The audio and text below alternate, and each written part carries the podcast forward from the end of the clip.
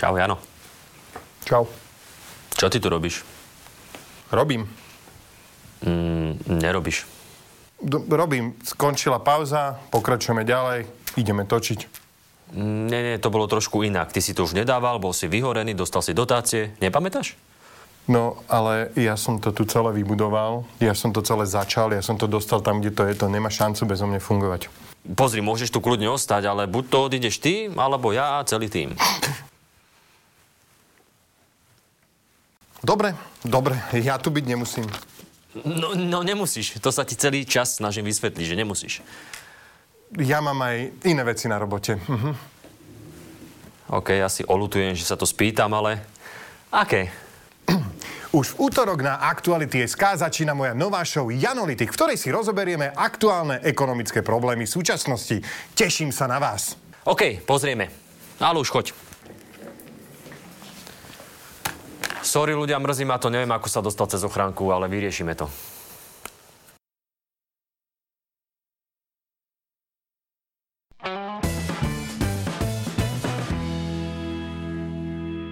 Ahojte priatelia. Letná pauza sa skončila a ťažký týždeň je späť. A som rada, dobre, že som tu. Dobre. Vidíš ty moje emócie? Sme radi, že sme tu a tiež máme kopec emócií. Najmä vďaka koaličnej kríze, po ktorej sme na tom psychicky horšie, jak Monika Jankovská, keď mala ísť pred súd.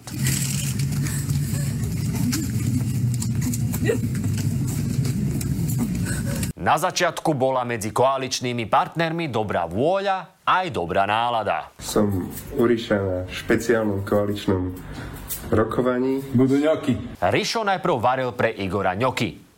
Ale nakoniec by mu spolu s polovicou Slovenska najradšej dal ňokaut. Budú ňoky.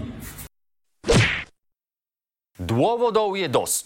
Olano s fašistami prelomili veto prezidentky a schválili protiinflačný balíček, ktorý nebol protiinflačný, aby dali deťom dvesto eur, ktoré neboli dvesto eurami a minuli tak miliardu eur, ktorá sa na nič iné nájsť nedala. To čo si z nás robia k***ov?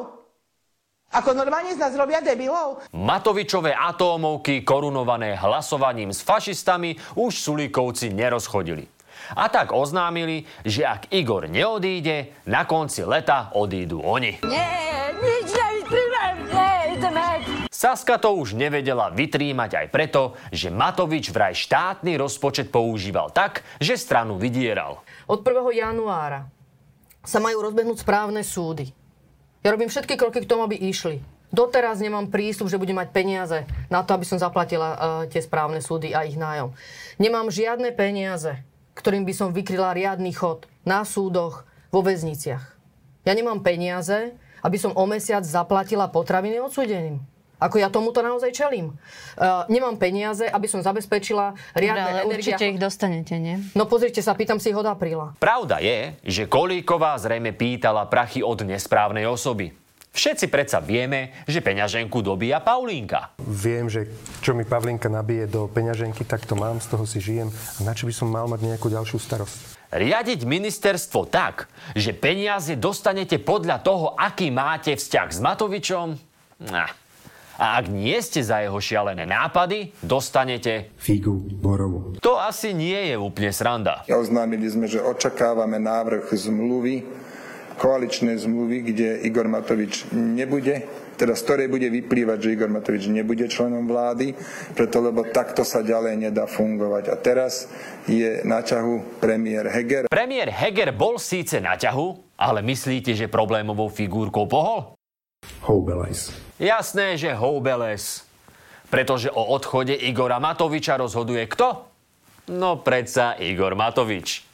Na vyrokovanie toho, či a ako bude vláda ďalej fungovať, mali v Olano dva mesiace.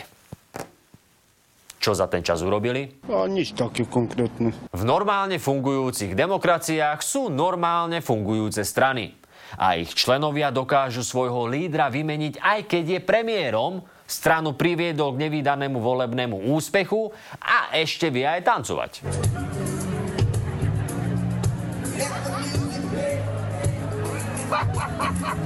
OK, tancovať nevie.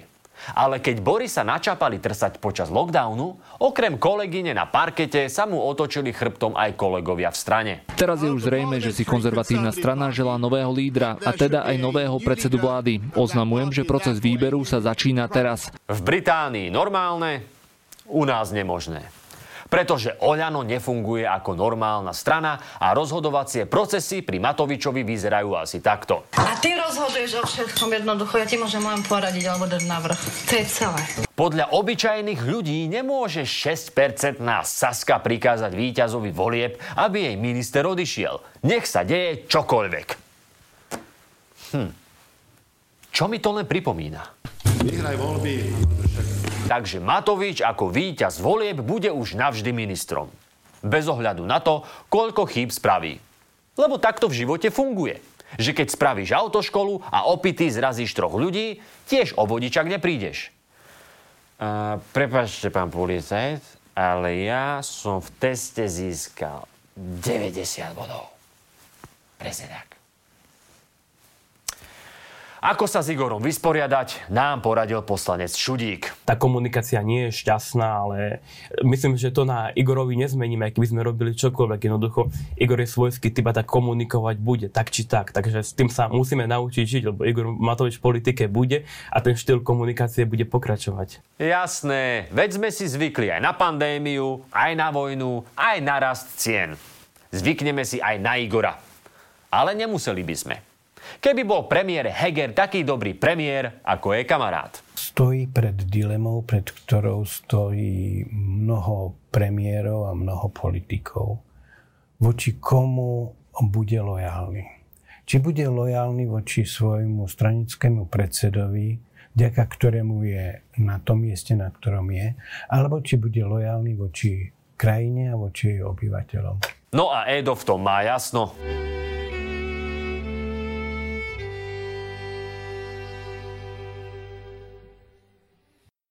Celé leto to vyzeralo tak, že Heger sa radšej potopí aj s Igorom a celou vládou, ako by ho vyhodil.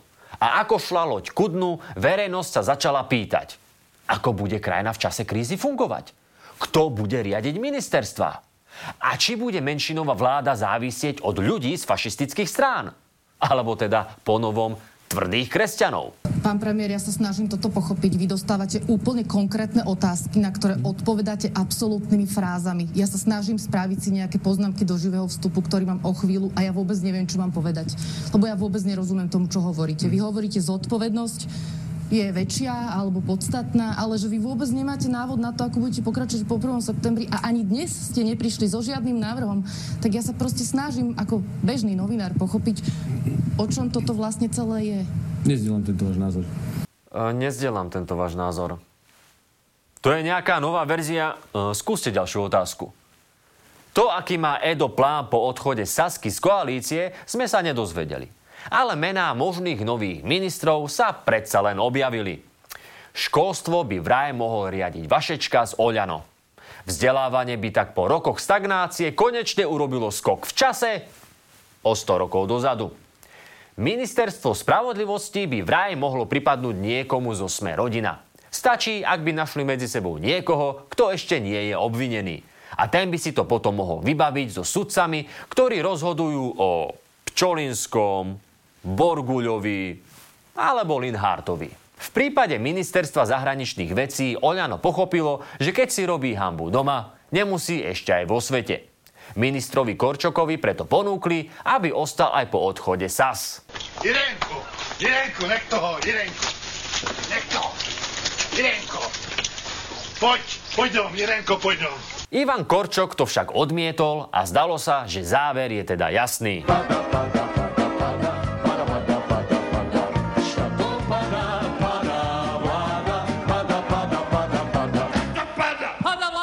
Nakoniec však nastal zvrat. Matovič ohlásil, že jeho odchod nie je vylúčený. Tak mi sa život otočil o tristošesťdesiatpäť stupňov. Otočil sa nám nielen život, ale aj žalúdok. V deň vyvrcholenia krízy to totiž Igor oznámil z lehátka v Španielsku. Aj keď v minulosti mal na dovolenky v zlomových chvíľach trochu iný názor. ako minister zdravotníctva by som sa hanbil teraz ukazovať niekde na pláži a tváriť sa, že všetko je v poriadku. Tváriť sa na pláži, že je všetko v poriadku, Igor nakoniec veľmi dobre zvládol. A s vyvrcholením počkal na koniec leta, kedy sa ľudia vracajú k obrazovkám. Nebude predsa robiť show len pre tých chudákov, čo si dovolenku kvôli inflácii nemôžu dovoliť. Slovensko dva mesiace čakalo na to, aby vládna koalícia prestala riešiť samu seba, ale aby riešila problémy tejto krajiny. A v posledný deň ultimáta prišlo nové ultimátum z druhej strany. To vážne musel čakať pán minister financií s týmto krokom do poslednej hodiny pred podaním demisií. Po dvoch nevyužitých mesiacoch bol síce Igor Palmička stále pevne zakorenený v kresle ministra, ale pustil aspoň jeden list, na ktorom bolo desať nezmyselných požiadaviek, kedy je ochotný odstúpiť. Všetci sme si kládli otázku... Čo ste robili dva mesiace? Kto? Tak vy konkrétne, ale Olano. Dva mesiace sme riešili, akým spôsobom dovládnuť v riadnom období vo štvorkoalícii.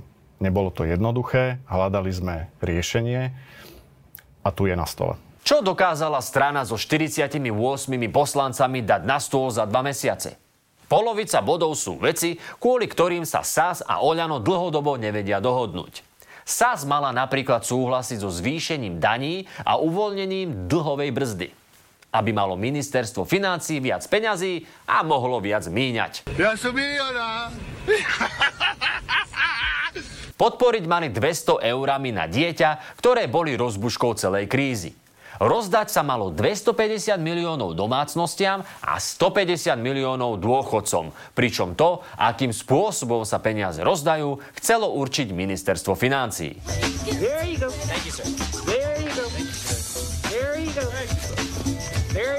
Ale aby sa nepovedalo, že sa len míňa.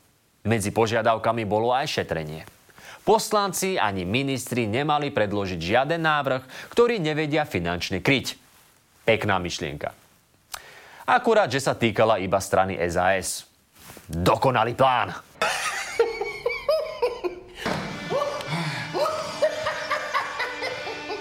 No a keby Sulíkovci s požiadavkami súhlasili, Igor by vraj odišiel. Ale nie len tak. Ríša by zobral so sebou.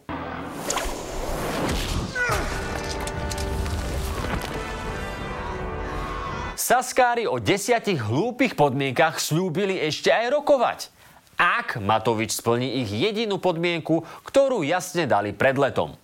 Naťahovačka teda pokračovala. Povídám ti, poď dolu.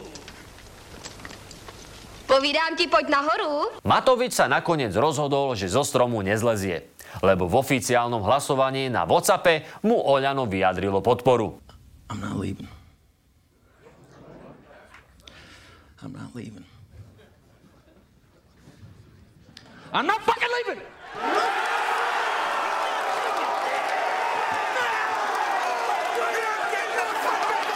Výsledkom je, že máme menšinovú vládu, ktorej dominujú tvrdí konzervatívci.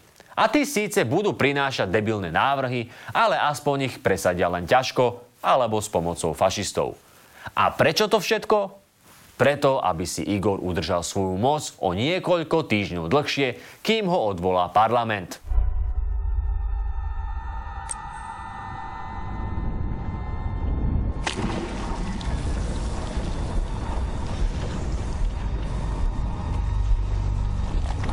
No a po odvolaní z postu ministra sa Matovič vráti do parlamentu, kde bude sedieť aj ex-minister Sulík a zábava môže pokračovať. No už aby bol koniec.